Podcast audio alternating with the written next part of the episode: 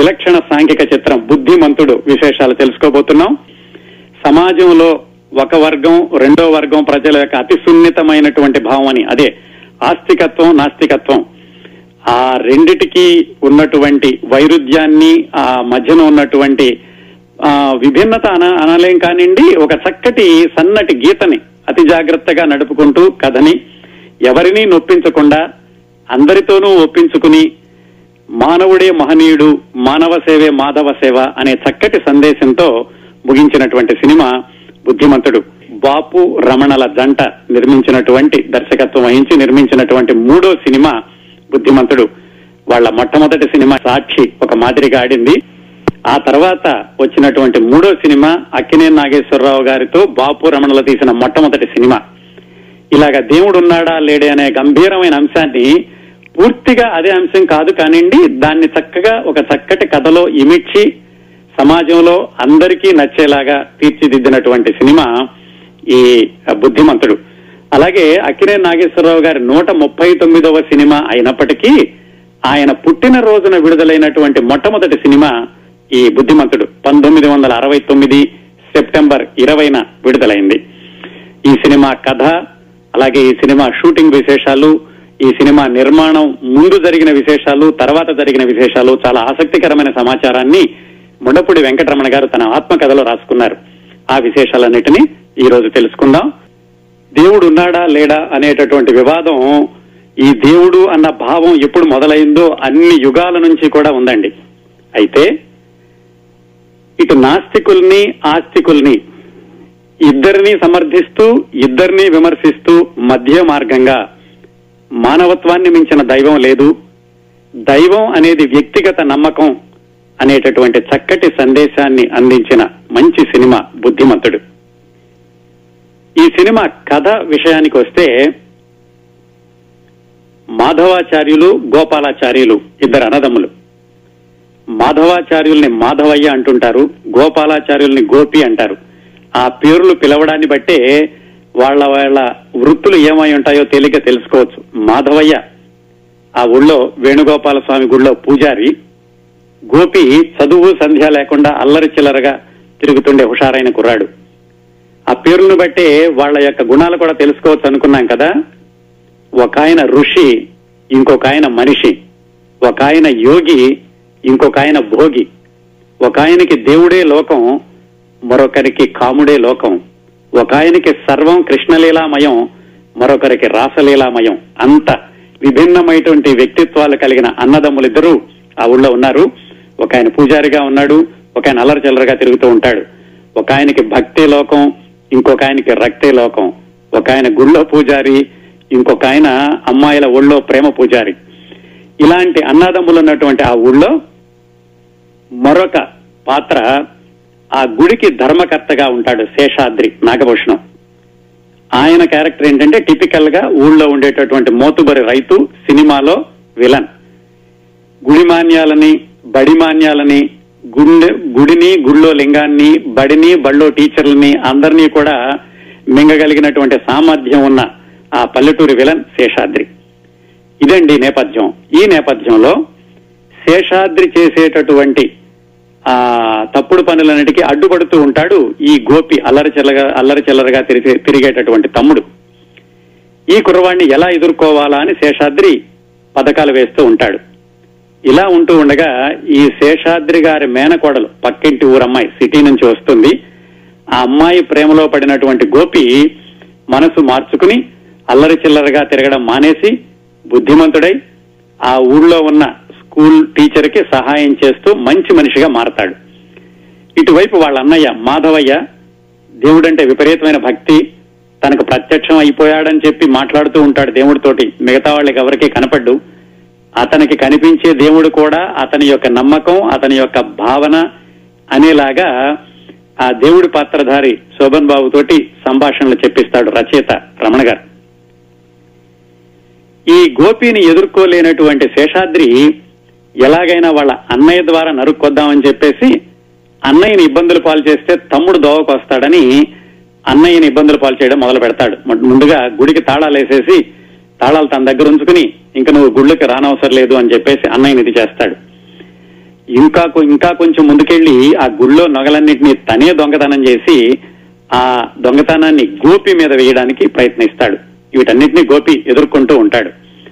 ఇటువైపు మాధవయ్య భక్తి పారవస్యం ఎంతవరకు వెళుతుందంటే, వీళ్ళందరూ దేవుణ్ణి నమ్మటం లేదు, ఎలాగైనా సరే దేవుడు ఉండాలని వీళ్ళకి నిరూపించాలి, నాకు కనిపిస్తున్నాడు కదా, నాకు కనిపించడు దేవుడు వీళ్ళకు కూడా కనిపించేలాగా చేయాలి అని ఆయన ఎంత తీవ్రతకు వెళతాడంటే, ఊళ్ళో వాళ్ళందరికీ దేవుడు ఉన్నాడు, మీకందరికీ కనిపిస్తాడు, ఆ దేవుడు ఈ రాత్రి గుడి గోపురం మీద ఉన్నటువంటి కలశాన్ని గాల్లో పైకి లేపుతాడు, దేవుడే వచ్చి మీకందరికీ ఇదే నా ప్రతిజ్ఞ, ఒకవేళ అలా జరగకపోతే నేను ఆత్మార్పణ చేసుకుంటాను అని చెప్పి ఆయన ప్రతిజ్ఞ కూడా చేస్తాడు.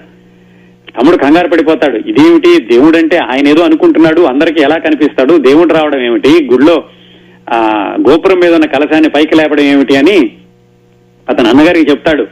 అన్నగారు, ఇది జరిగే విషయం కాదు, ఓ పని చేయండి, నేను వెళ్ళి కలశాన్ని పైకి లేపుతాను మీ దేవుడు బదులు అని. అయితే ఆయన, ఇదేమిటి అపచారం, నువ్వు అలా చెయ్యొద్దు, దేవుడు ఎట్టి పరిస్థితుల్లో దిగొస్తాడు అంటాడు అన్నయ్య.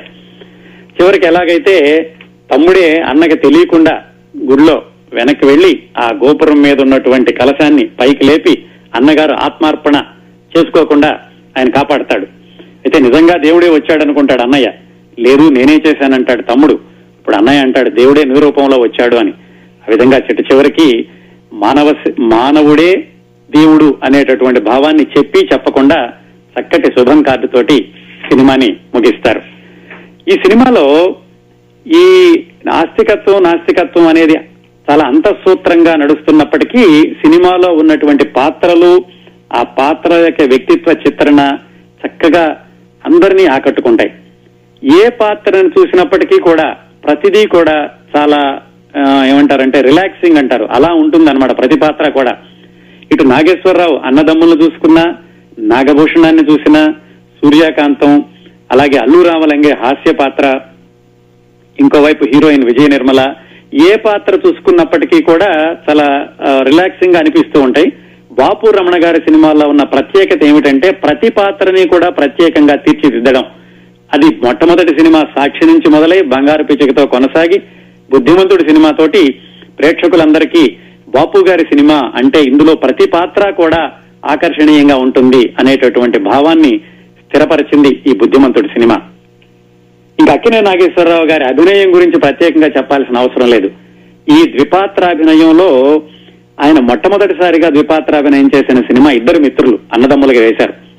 ఈ సినిమాలో కూడా అన్నదమ్ములే కానీ పరస్పర విరుద్ధమైనటువంటి పాత్రలు. ఒక ఆయన పూర్తిగా భక్తిభావం, ఇంకొక ఆయన పూర్తిగా అల్లరిచిల్లరగా తినిగేవాడు. నిజానికి సినిమా చూస్తుంటే ఇద్దరూ పక్క పక్కన ఉన్నప్పటికీ అది అక్కినేని నాగేశ్వరరావు అవడం మూలాన ద్విపాత్రాభినయం చేశాడనిపిస్తుంది. కానీ నటనా పరంగా చూసుకుంటే ఒక పాత్రకి రెండో పాత్రకి ఏమాత్రం ఒకే మనిషి నటించాడు అనిపించదు. ఏ పాత్రకి ఆ పాత్రే విడివిడిగా అనిపిస్తూ ఉంటుంది. ఇలాగా విభిన్న భావ సంఘర్షణల్ని అత్యద్భుతంగా పోషించినటువంటి అక్కినేని గారికి ఆయన పుట్టినరోజున విడుదలైన మొట్టమొదటి సినిమా ఈ బుద్ధిమంతుడు. ఇంకా ఈ సినిమా ఎలా మొదలైంది, మూడో సినిమాగా బాపు రమణలకి ఈ సినిమా అవకాశం ఎలా వచ్చింది, రెండో సినిమాతోటి పరాజయం పాలై డబ్బులన్నీ పోగొట్టుకున్నటువంటి వాళ్ళు ఈ సినిమాతోటి ఎలా నిలదొక్కుకోగలిగారు, ఇంకా ఈ సినిమా షూటింగ్ వెనకాలన్నటువంటి విశేషాలు, ఈ సినిమాకి భానుమతి గారికి సంబంధం ఉందండి, ఈ సినిమాకి భానుమతి గారికి ఉన్నటువంటి సంబంధం ఏమిటి, ఇలాంటి ఆసక్తికరమైన విశేషాలన్నీ తెలుసుకుందాం. వెనకాల ఏం జరిగిందంటే బాపు రమణ గారు మొట్టమొదటిసారిగా సాక్షి సినిమా తీశారు. పెద్దగా లాభాలు రాకపోయినా చాలా మంచి సినిమా అని అందరిలోనూ పేరు తెచ్చుకున్నారు. సినీ పరిశ్రమ వాళ్ళు కూడా మనకు చక్కటి జంట దొరికారు, ఒక విలక్షణమైనటువంటి దర్శకుడు దొరికాడు అని అందరూ మంచి ముద్ర వేశారు వాళ్ళ మీద. ఈ సాక్షి సినిమా గురించి కూడా మనం 3-4 నెలల క్రితం చాలా వివరంగా మాట్లాడుకున్నాం. ఆ సాక్షి సినిమా చూసినటువంటి సంతోషంలో బెంగుళూరులో ఆ సినిమాని డిస్ట్రిబ్యూట్ చేసిన ఆయన భక్త అని ఆయన బాపు గారిని పిలిచి ఒక 50,000 ఇచ్చి చాలా మంచి సినిమా తీయండి నెక్స్ట్ అని చెప్పారు. ఆ తర్వాత వాళ్ళు తీసిన సినిమా బంగారు పిచ్చిక, అది అనుకోకుండా అతి ఘోరంగా పరాజయం పాలైంది. 2,50,000 రూపాయలు పెడితే వాళ్ళకి దాంట్లో 50,000 రూపాయలు కూడా వెనక్కి రాలేదు. ఆ భక్తా గారు ఇచ్చినటువంటి 50,000 వీళ్ళకి బాకీగానే ఉండిపోయింది. అది ఆ బాకీ తీర్చాలి, మళ్ళా డిస్ట్రిబ్యూటర్స్ కైనా బాకీలు తీర్చాలి. ఇన్ని అప్పుల్లో ఉండగా బాపు రమణ గారికి అక్కినేని నాగేశ్వరరావు గారు కబురు చేశారు. అక్కినేని నాగేశ్వరరావు గారికి బాపు రమణ గారికి సినిమాల్లోనే కాదు, సినిమాల్లోకి రాకముందు రోజుల నుంచి కూడా పరిచయం. రమణ గారు ఆంధ్రపత్రికలో విలేకరిగా ఉంటూ సినిమా రివ్యూలు రాస్తూ ఉండేవాళ్లు. ఆ రోజుల నుంచి కూడా అక్కినేని నాగేశ్వరరావు గారు అడపాదడపా వాళ్ళ ఇంటికి వెళ్ళడం, వాళ్లతో సినిమాల్లోని మంచి చెడుల గురించి సంగీత గురించి చర్చించడం, ఇలాంటి పరిచయం ఎప్పటి నుంచో ఉంది. అంతేకాకుండా సాక్షి శతదినోత్సవం జరిగినప్పుడు వాళ్ళిద్దరినే పొగుడుతూ అక్కినేని నాగేశ్వరరావు గారు బాపు గారి దర్శకత్వంలో నాకు ఇప్పుడే నటించాలని ఉంది అని కూడా అన్నారు. ఈ నేపథ్యంలో అక్కినేని నాగేశ్వరరావు గారు ఏమని కబురు చేశారంటే, మీరు చాలా ఇబ్బందుల్లో ఉన్నారని తెలిసింది, మీ సినిమా పరాజయం పాలైందని కూడా తెలిసింది, అయినా మీ ఇబ్బందుల నుంచి గట్టెంకించడానికి నేను మీకు కాల్ షీట్స్ ఇస్తాను, మంచి కథతో రండి అని కబురు చేశారు. సరే ఆయన అన్నారు కదా అని కథ తీసుకుని ఆయన దగ్గరికి వెళ్లే ముందు డబ్బులు కూడా సమకూర్చుకుంటే బాగుంటుంది, ఎందుకంటే ఈ రెండు సినిమాలకు కూడా వాళ్లే నిర్మాతలు, పైకి పేరు లేకపోయినా నిర్మాతగా వేరే పేరు ఉన్నప్పటికీ నిజానికి ఈ ఫైనాన్సర్స్ అన్ని కూడా గట్టింది రమణ గారి. అందుకని డబ్బులు కూడా సమకూర్చుకున్నాక నాగేశ్వరరావు గారి దగ్గరికి ఒక మంచి ప్రణాళికతో వెళదామని, డబ్బులు ఎక్కడ తీసుకురావాలి, ఇప్పటికే అప్పుల్లో కూరుకుపోయి ఉన్నారు రెండు సినిమాలతో, బంగారు పిచ్చికతోటి ఏం చేయాలి అని ఆలోచిస్తే రమణ గారు రాసుకున్నారు ఆయన ఆత్మకథలో. బాపు గారు చెప్పారట, ముళ్ళును ముళ్ళుతోనే తీయాలి, అప్పును అప్పుతోనే తీర్చాలి, మనం అప్పు చేయాలంటే తేలికైన మార్గం ఆల్రెడీ అప్పు ఇచ్చిన అతని దగ్గరికి వెళ్ళి అడిగితే కనుక తేలిగ్గా ఇస్తాడు, ఎందుకంటే పాత బాకీ తీరుస్తాడు అనేటువంటి ఉద్దేశంతో అని ఒక సూత్రం చెప్పారట. దాన్ని పట్టుకుని ఆ బెంగుళూరులో వీళ్ళకి ఇంతకుముందు 50,000 ఇచ్చాడు కదా సాక్షి సినిమా చూసి ఆ భక్తా గారి దగ్గరికి వెళ్ళారు. వెళ్ళి, అయ్యా భక్తా గారు మీకు 50,000 బాకీ ఉన్నాం, ఈ బంగారు పిచ్చికతో పోయినాయి, మీ 50,000 తీర్చాలంటే మీరు పని చేయండి, ఇంకో 1,00,000 మాకు ఇవ్వండి, ఇస్తే అక్కినేని నాగేశ్వరరావు గారి డేట్స్ ఉన్నాయి, ఈ డేట్స్ తోటి మంచి సినిమా తీసి మీకు ₹1,50,000 వెనక్కి తీర్చేస్తామని చెప్పారు. ఆయనకు కూడా ఏంటంటే అక్కినేని నాగేశ్వరరావు గారు అనగానే ఆయనకు కూడా నమ్మకం కలిగి ₹1,00,000 ఇచ్చారు. మొత్తానికి ₹1,00,000 తీసుకొచ్చి వాటిని బ్యాంకులో వేసి అప్పుడు అక్కినేని నాగేశ్వరరావు గారి దగ్గరికి వెళ్ళారు. కొంచెం చెప్పడానికి ఉంటుంది కదా, మా దగ్గర డబ్బులు ఉన్నాయి, ఇది కథ, దీంతో ముందుకు వెళదామని ఆయన కూడా నమ్మకం ఉంటుందన్న ఉద్దేశంతో ఆ పని చేశారు. ఆయన దగ్గరికి వెళ్ళారు కథ చెప్పడానికి. కథ ఎలా తయారైందంటే, ఆ రోజుల్లో, మరి ఇప్పుడు కూడా ఉందో లేదో తెలియదు కానీ, ఆ రోజుల్లో ఒక ఇటాలియన్ రచయిత గుయోవానీ గురైషి అని, ఆ ఇటాలియన్ రచయిత రాసినటువంటి సిరీస్ ఆఫ్ స్టోరీస్ ఉండే అన్నమాట. ఆ పుస్తకాలని little world of Don Camillo అని ఒక వరుసనే కథల పుస్తకాలు ఉన్నాయి. ఆ పుస్తకాల్లో ఒక 2 పాత్రలు రమణ గారికి బాగా నచ్చినాయి. ఆ పుస్తకాల్లో ఉండే కథలన్నీ ఏమిటంటే 2 పాత్రల మధ్యన జరుగుతూ ఉంటాయి, అంటే 2 ప్రధాన పాత్రల మధ్యన జరుగుతూ ఉంటాయి. ఒక అతని పేరేమో పెప్పోన్, ఆయన కమ్యూనిస్ట్. ఈ డాన్ కమిలో అన్నతనేమో దైవభక్తుడు. వాళ్ళిద్దరూ ఎప్పుడు పోట్లాడుకుంటూ ఉంటారు. ఎలాగంటే ఈ పెపోన్ అన్నతను కమ్యూనిజం గురించి లెక్చర్లు ఇస్తుంటే అక్కడ ఆ డాన్ కమిలో అతనేమో చర్చిలో గంటలు వాయించి అల్లరి చేస్తుంటాడు. అలాగే ఇక్కడ చర్చిలో ఈ ఫాదర్ మాట్లాడుతున్నప్పుడు ఈ పెపోన్ అతను లౌడ్ స్పీకర్ లో కమ్యూనిజం గురించి ఉపన్యాసాలు ఇస్తూ ఉంటాడు. ఈ 2 పాత్రలు రమణ గారికి బాగా నచ్చినాయి. ఈ రెండిటి స్ఫూర్తితోటి ఈ ఆస్తికత్వం నాస్తికత్వం అనేటటువంటి సున్నితంగా తీసుకుని దీంట్లో కథ అల్లుకుంటే బాగుంటుంది అని ఆయన ఒక బ్రాడ్ అవుట్లైన్ అనుకుని అక్కినేని నాగేశ్వరరావు గారి దగ్గరికి వెళ్ళి కథ చెప్పారు.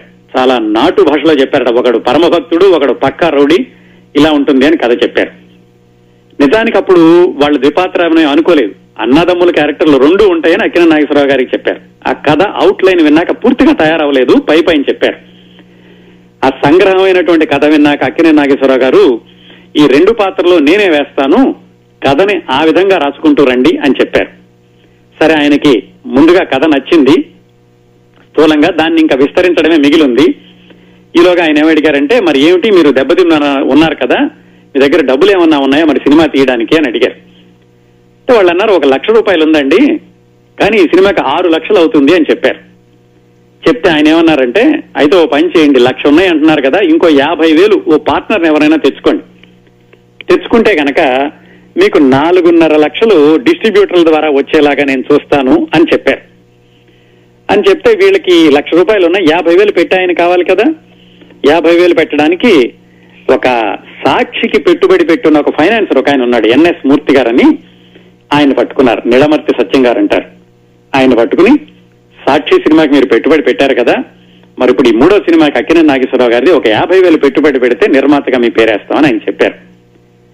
ఆయనకి వీళ్ళ మీద నమ్మకం ఉంది. పైగా అక్కినేని నాగేశ్వరరావు గారి డేట్స్ అంటే ఆ రోజుల్లో అగ్రస్థాయి కథానాయకుడు, ఆయన కూడా 50,000 పెట్టడానికి ఒప్పుకున్నారు. ఒప్పుకున్నాక నాగేశ్వరరావు గారి దగ్గరికి వెళ్ళారు. వెళ్ళి ఇలాగ 1,50,000 దొరికినాయండి, మరి ఇంకా 4.5 లక్షలు కావాలి అని ఆయన చెప్పారు. ఆయన ఏమన్నారంటే ఆ 4.5 లక్షలకి కూడా అంతవరకు ఆయన సినిమాలను పంపిణీ చేస్తున్న నవయుగా ఫిలిమ్స్ వాళ్ళకి ఫోన్ చేశారు, చేసి చెప్పారు, ఇలాగ బాపు రమణ నాతో సినిమా తీస్తున్నారు, 4.5 లక్షలు 4.5 లక్షలు పెట్టుబడి పెట్టాలి అని.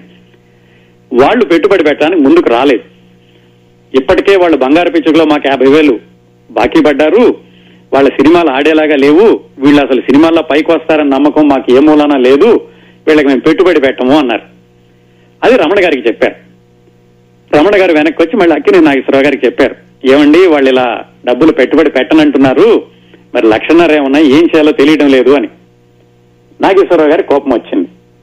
17 సంవత్సరాలుగా నేను నవయుగా వాళ్ళకి నా సినిమాలన్నీ ఇస్తున్నాను, వాళ్ళు ఈ సినిమాకి పెట్టుబడి పెట్టనంటారా అని ఆయన కోపడుతుంటే రమణ గారు చెప్పారట, ఏమండి మీరిద్దరూ పోట్లాడుకోబాకండి మా గురించి, మేమేదో నిన్న మొన్న సినిమాల్లోకి వచ్చినాళ్ళం, మా గురించి మీరిద్దరూ పోట్లాడుకుని మీ 17 సంవత్సరాల అనుబంధాన్ని చెడగొట్టుకోవద్దు అని రమణ గారు అక్కినేని నాగేశ్వరరావు గారికి చెప్పారు.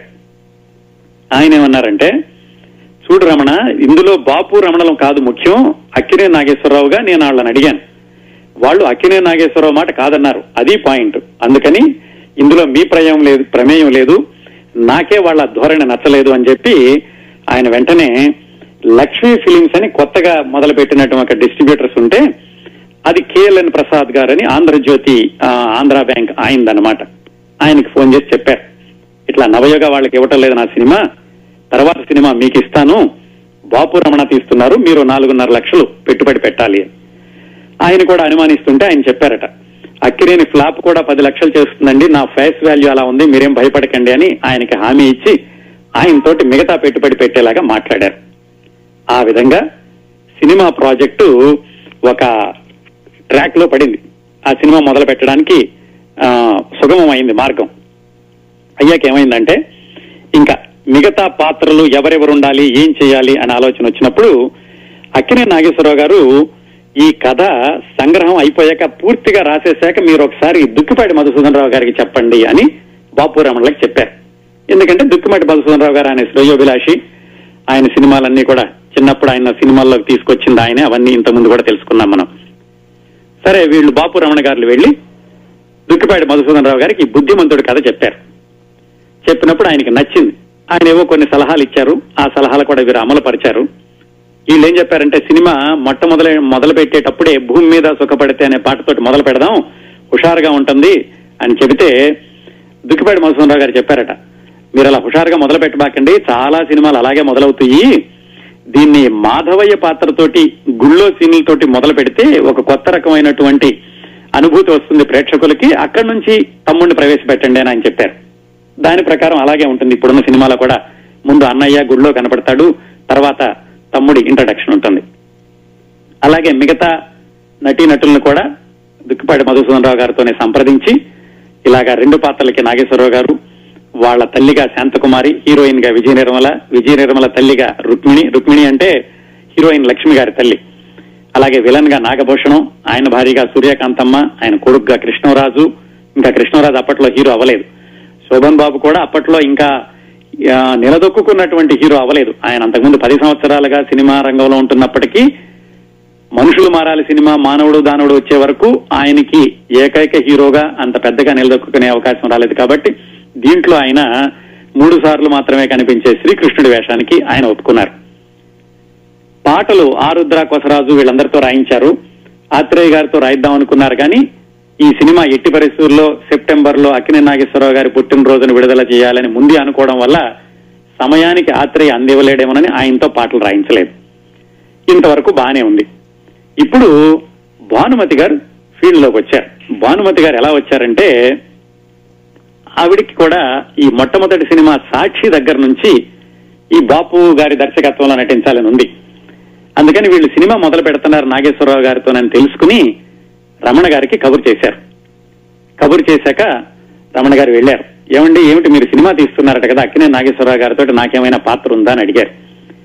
అంటే మీకు సరిపోయే పాత్ర ఏమీ లేదండి అని చెప్పారు రమణ గారు. నేనేం హీరోయిన్ అడగట్లేదయ్యా, చిన్నదో చితకదో 5-10 నిమిషాలన్నా సరే బాపు గారి సినిమాలో వేయాలి, అక్కినేని నాగేశ్వరరావు అంటే తప్పనిసరిగా వేయాలి అని ఆవిడ చెప్పారు.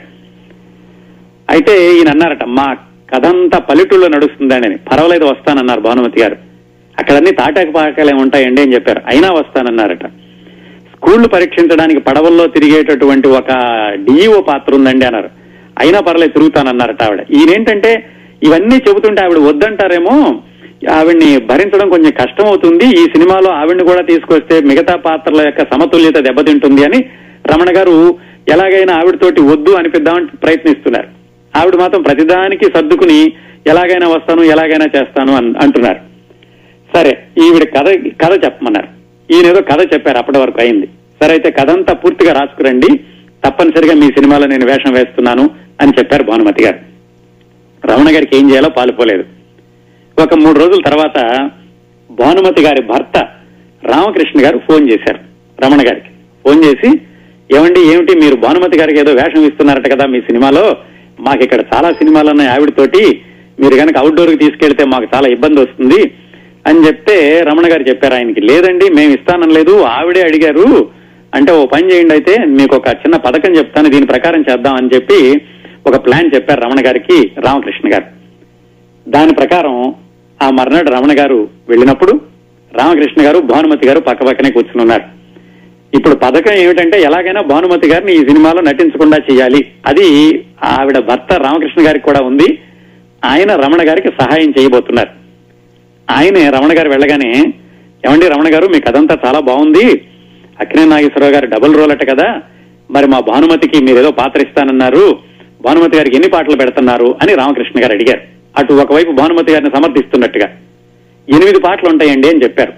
అయితే అందులో భానుమతి గారికి ఎన్ని ఉన్నాయి అని అడిగారు. అంటే భానుమతి గారికి పాటలు ఏమి ఉండవండి అన్నారు. అంటే భానుమతి గారు, అదేమిటి పాటలు లేకుండా ఎలాగూ, డివో అంటున్నావు కదా, నేను ఏదో స్కూల్కి వెళ్ళినప్పుడు నేను పాట పాడతాను ఆ పాట పెట్టు అన్నారు. అలా కుదరదండి, సినిమాలో సీన్లన్నీ ఆల్రెడీ నేను రాసేసుకుని ఉన్నాను అని రమణ గారు కొంచెం గట్టిగా చెప్పారు. చెప్తే ఆవిడ, ఇదేమిటయ్యా షూటింగ్ చేయకుండానే సినిమా అంతా అయిపోయింది, ఇదేమైనా కేవీ రెడ్డి గారి ఫిల్మా అని ఆవిడ కొంచెం గట్టిగా అడిగేసరికి రమణ గారు నుంచుని, కేవీ రెడ్డి గారు కాకపోయినా ఇది బాపు గారి ఫిల్మ్ అండి అని ఈయన కూడా కొంచెం గట్టిగా చెప్పాడు. సర్లే అయితే దయచేయండి అందట ఆవిడ. ఆ విధంగా ఎట్లాగైతే పులి మీద స్వారీ తప్పించుకున్నాను అనుకుని రమణ గారు వచ్చేశారు. ఆ విధంగా భానుమతి గారు దీంట్లో డిఈఓ వేషం వేయలేదు. చివరికి ఆ డిఈఓ వేషం ఎవరికి వెళ్ళిందంటే గుమ్మడి గారికి వెళ్ళింది. గుమ్మడి గారు దాంట్లో చాలా తక్కువ, 3 రోజులు మాత్రమే ఆయన షూటింగ్ లో పాల్గొన్నారట. అందరూ కూడా ఏంటంటే పెద్ద పెద్ద వాళ్ళు బాపు గారి మీద ఉన్న గౌరవంతో ఆ సాక్షి సినిమా లో ఉన్నటువంటి కళాత్మకతను గమనించి అక్కినేని నాగేశ్వరరావు గారితో బాపు గారు మొట్టమొదటిసారి చేస్తున్నారని, వీటన్నింటి వల్ల కూడా పెద్ద పెద్ద వాళ్ళందరూ ఈ సినిమాలో వేయడానికి ముందుకొచ్చారు. ఆ విధంగా భానుమతి గారు ఈ సినిమాలో వేయడం అనేది కోల్పోయారు. ఆ తర్వాత ఇంకా ఈ సినిమా కరెక్ట్ గా చూస్తేనండి 2 సినిమాల ఛాయలు కనిపిస్తూ ఉంటాయి. ఒకటి విప్రనారాయణ, రెండోది భార్యాభర్తలు. విప్రనారాయణ సినిమాలోనేమో అక్కినేని నాగేశ్వరరావు గారు భక్తుడు, ఆ దేవదేవిలో కూడా ఆయన మహావిష్ణువును చూడేటటువంటి భక్తుడు. మీరు వేషధారణ గమనిస్తే ఖచ్చితంగా విప్రనారాయణలో ఎలా ఉంటాడో ఇందులో కూడా అలాగే ఉంటాడు ఈ మాధవయ్య పాత్ర. రెండో పాత్ర గోపి పాత్ర భార్యాభర్తల సినిమాలో నాగేశ్వరరావు గారు వేసినటువంటి పాత్రకి దగ్గరగా ఉంటుంది. అల్లరి చిల్లరగా తిరిగేవాడు, అమ్మాయిల వెనకాల తిరిగేవాడు, సేమ్ అదే పాత్రని దీంట్లో తమ్ముడుకుంటుంది. ఇది వాళ్ళు అనుకుని చేయలేదు, అనుకోకుండా ఆ 2 పాత్రల యొక్క ఛాయలు ఈ బుద్ధిమంతుడిలో అన్నదమ్ములిద్దరికీ వచ్చినాయి. వీళ్ళిద్దరికీ మేకప్ ఎలా చేయాలి అని ఆలోచించినప్పుడు అన్నయ్యకి ఎలాగూ కూడా అది విప్రనారాయణలో పాత్రే కాబట్టి ఆ పాత్ర మేకప్ గురించి ఎక్కువగా ఆలోచించాల్సిన అవసరం రాలేదు. అయితే తమ్ముడి పాత్ర దగ్గరికి వచ్చేసరికి అల్లరి చిల్లరగా తిరిగే పాత్ర, ఎలాంటి వేషం వేయాలి, ఎలాంటి మేకప్ వేయాలి అని ఆలోచించినప్పుడు ఆ రోజుల్లో తూర్పు గోదావరి జిల్లాలో చాలా హుషారుగా తిరిగేటటువంటి వాళ్ళు ఎలా ఉంటారు, వాళ్ళ వేషధారణ ఎలా ఉంటుంది అని ఆలోచించి చక్కగా సిల్క్ లాల్చి జుబ్బా ఒక పైజమా వేసుకోవడం ఇలాంటి పాత్ర పెడదాం అనుకున్నారు. అయితే ఏమన్నారంటే కొంతమంది, మీరు మరీ వాస్తవికంగా బాగా దగ్గరగా వెళ్ళిపోయి అలాగే పెడితే అంత హిట్ అవ్వదు, ఇది వ్యాపారాత్మకమైన సినిమా కాబట్టి కొంచెం మీ సొంత ధోరణిలో ఉండాలి అని చెప్పేసి నాగేశ్వరరావు గారికి విభిన్నంగా దుస్తులు కుట్టించాలి అనుకున్నారు. ఆ రోజుల్లో ఏంటంటే బొంబాయిలో కచ్చిన్ టైలర్స్ అని ఉండేవాళ్ళు, అందరి హీరోలకి వాళ్ళ దగ్గర కుట్టించేవాళ్ళు డ్రెస్సులన్నీను. అప్పుడు ఆ టైలర్ దగ్గరికి వెళ్ళి డ్రెస్సులు కుట్టించాలి అంటే వాళ్ళ దగ్గర పెద్ద క్యూ ఉంది. వీళ్ళకున్నటువంటి సమయంలో అక్కడ డ్రెస్సులు కుట్టించే అవకాశం లేదు. అందుకని ఏం చేశారంటే బాపు రమణ గారు అక్కినేని నాగేశ్వరరావు గారితో చాలా సినిమాలు తీసినటువంటి జగపతి పిక్చర్స్ వివి రాజేంద్ర ప్రసాద్ గారి దగ్గరికి వెళ్ళి, అక్కినేని నాగేశ్వరరావు గారి దుస్తులన్నీ మీ దగ్గర ఉన్నాయట కదా అంటే, జగపతి వాళ్ళు తీసినటువంటి సినిమాల్లో అక్కినేని నాగేశ్వరరావు గారు వేసిన డ్రెస్సులన్నిటినీ వాళ్ళు చాలా జాగ్రత్తగా భద్రపరిచారనమాట. అక్కడికి వెళ్ళి వాటిల్లో నుంచి మంచి మంచి దుస్తులు తీసుకుని అవి నాగేశ్వరరావు గారి తమ్ముడి పాత్ర గోపికి వాడారు. అదండి అంత కథ ఉంది దాని వెనకాల, ఆ తమ్ముడి పాత్రకి వాళ్ళు వేషధారణ చేసినటువంటి విధానం. మొత్తానికి అప్పుడు వాళ్ళు రాజేంద్ర ప్రసాద్ గారికి కృతజ్ఞతలు చెప్పారు. పుస్తకంలో కూడా రమణ గారు మరోసారి కృతజ్ఞతలు అని రాసుకున్నారు. ఆ విధంగా వాళ్ళకి బడ్జెట్ లో కూడా చాలా వరకు కలిసి వచ్చింది. ఆ విధంగా వేషధారణ అంతా సెట్ అయిపోయింది, పాత్రలన్నీ సెట్ అయిపోయినాయి. షూటింగ్ ఎక్కడ చేద్దాం అనుకున్నారంటే తూర్పు గోదావరిలోనే అమలాపురం దగ్గరలోనే వీళ్ళు ఈ సాక్షి సినిమా తీసినటువంటి పులిదిండి అన్న గ్రామంలోనే ఇది కూడా తీద్దామని అనుకున్నారు.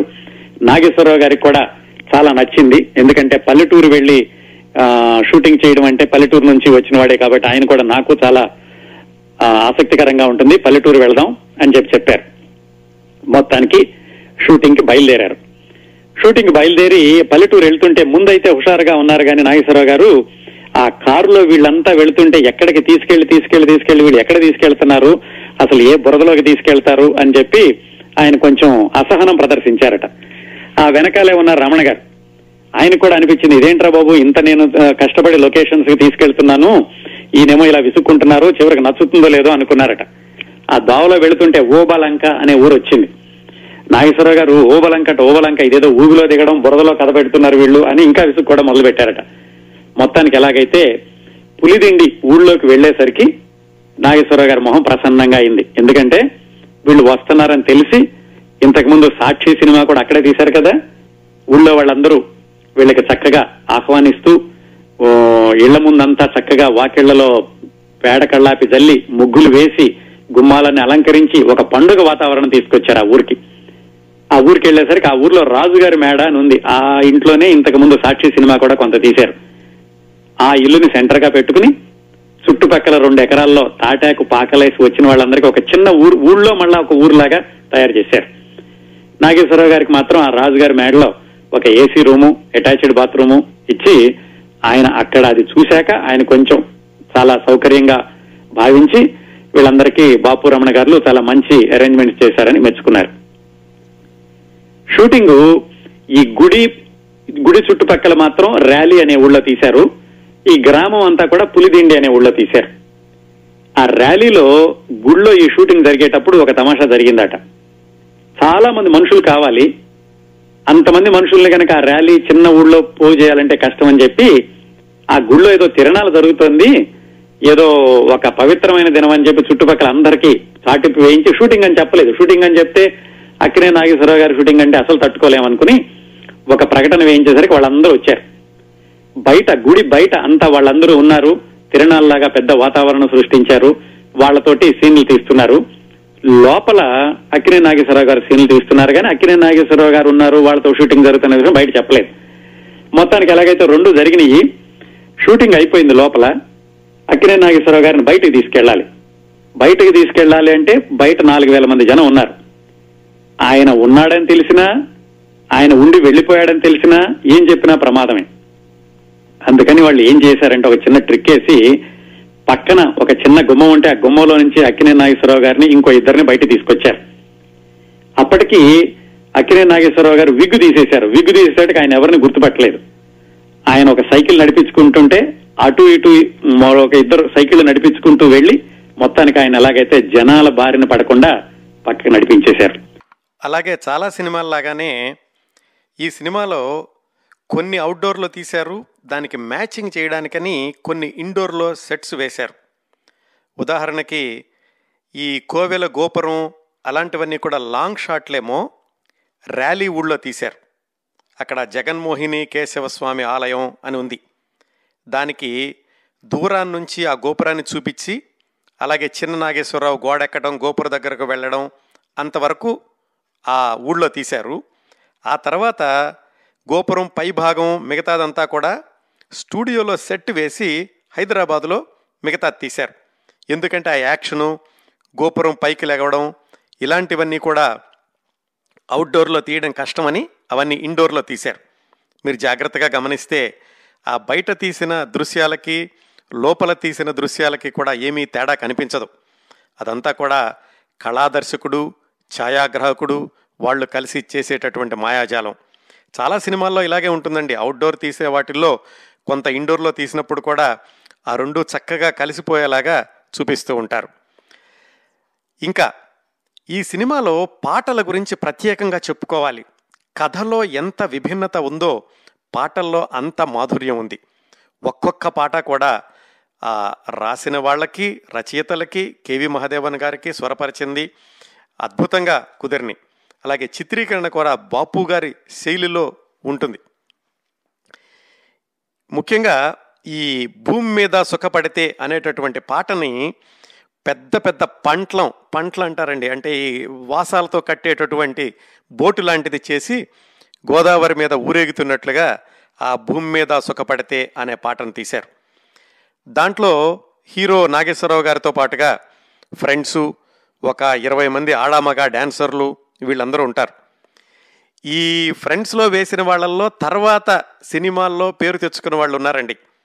ఉదాహరణకి విజయ చందర్, ఏది మన కరుణామయుడు విజయ చందర్, దాంట్లో వేసిన ఆయన ఇదిగో ఈ బుద్ధిమంతుడిలో భూమి మీద సుఖపడితే అనే పాటలో ఆ ఫ్రెండ్స్లో ఒకరుగా ఉంటాడు. అలాగే జిత్మోహన్ మిత్ర అని రాజమండ్రి, ఆయనకి ఒక మ్యూజిక్ ట్రూప్ కూడా ఉండేది. మన హాస్యనటుడు ఆలీ ఎప్పుడూ చెబుతూ ఉంటారు, ఆ జిత్మోహన్ మిత్ర గారి ఆ మ్యూజిక్ ట్రూప్లో ఆయన వెళ్ళేటప్పుడు నేను అక్కడ మిమిక్రీ చేస్తుండేవాడిని అని. ఆ జిత్మోహన్ మిత్ర కూడా ఈ మిత్రుల్లో ఒకళ్ళగా నటించాడు.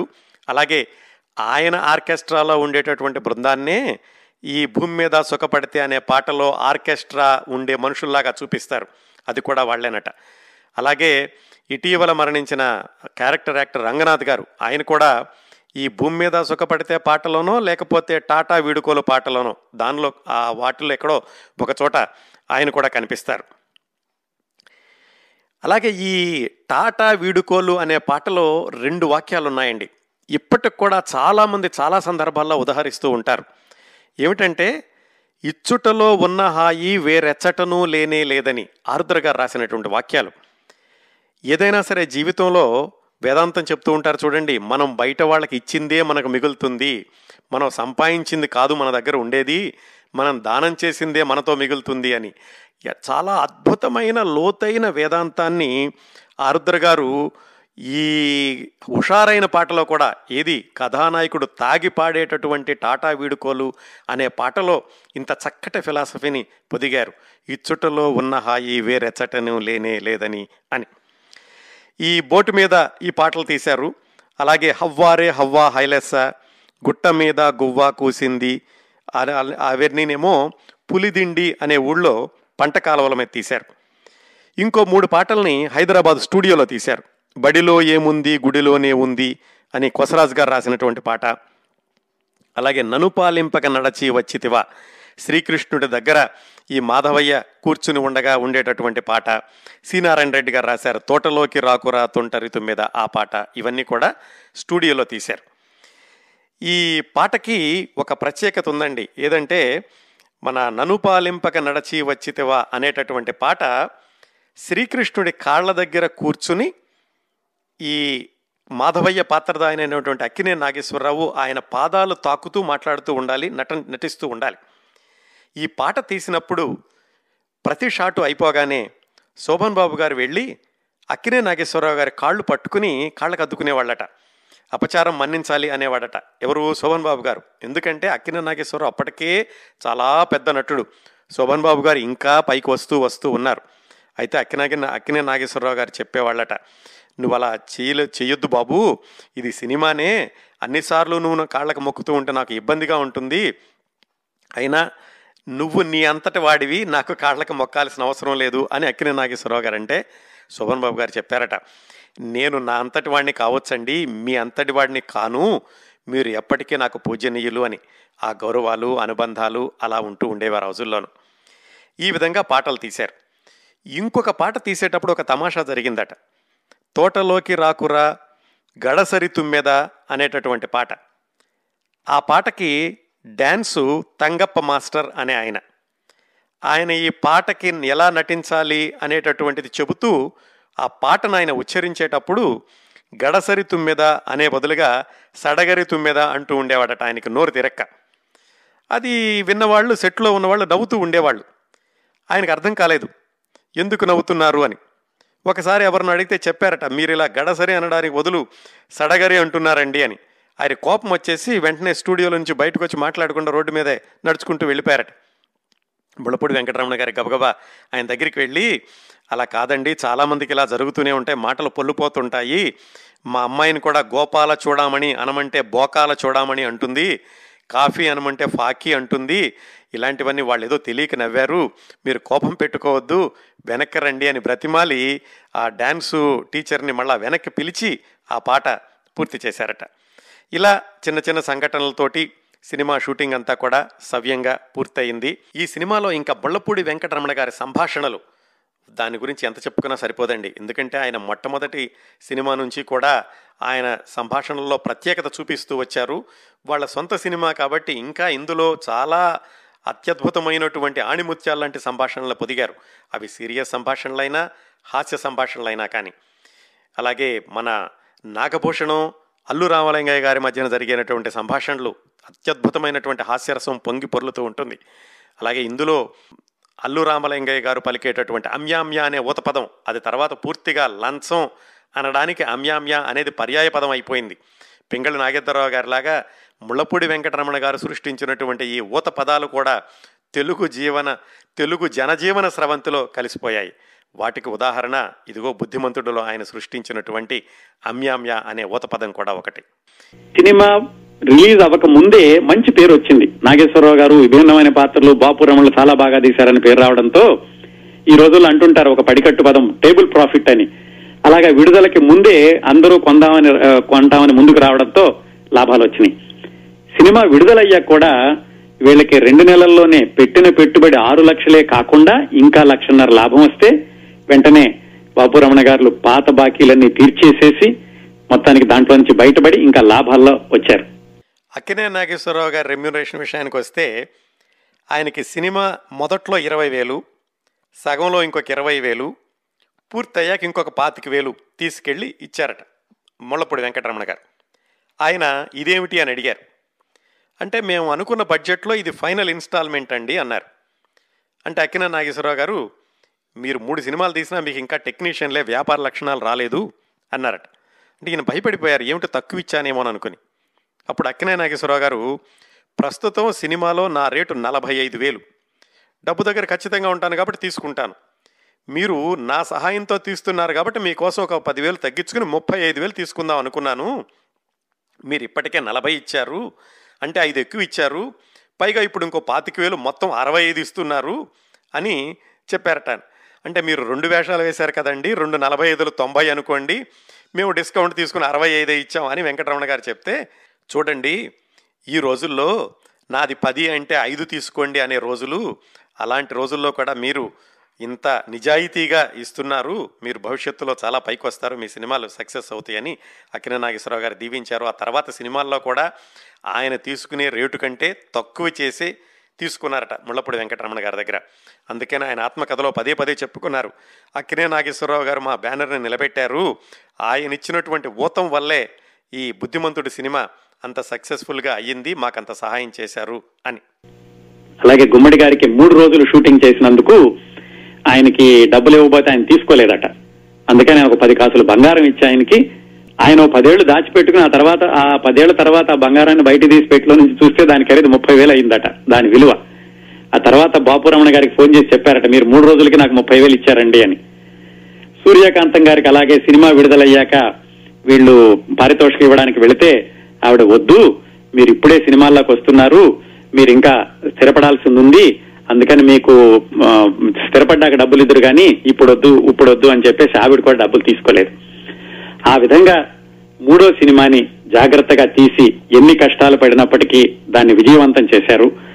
ఈ సినిమాతోటి బాపు రమణలు వ్యాపారాత్మకమైన సినిమాలు కూడా తీయగలరు అని అటు ఇండస్ట్రీలోనూ ఇటు ప్రేక్షకుల్లోనూ కూడా బలీయమైనటువంటి ముద్ర వేశారు. అంతేకాకుండా సినిమాని ఏదో అల్లరిచిల్లరగా కేవలం కాలక్షేపమే కాకుండా ఒక ఉదాత్తమైనటువంటి భావనని, మానవుడే దేవుడు, దైవం అనేది కేవలం ఒక వ్యక్తిగత నమ్మకం అనే చక్కటి సందేశంతో ఈ సినిమాని ముగించారు. అవండి బుద్ధిమంతుడి చిత్ర విశేషాలు.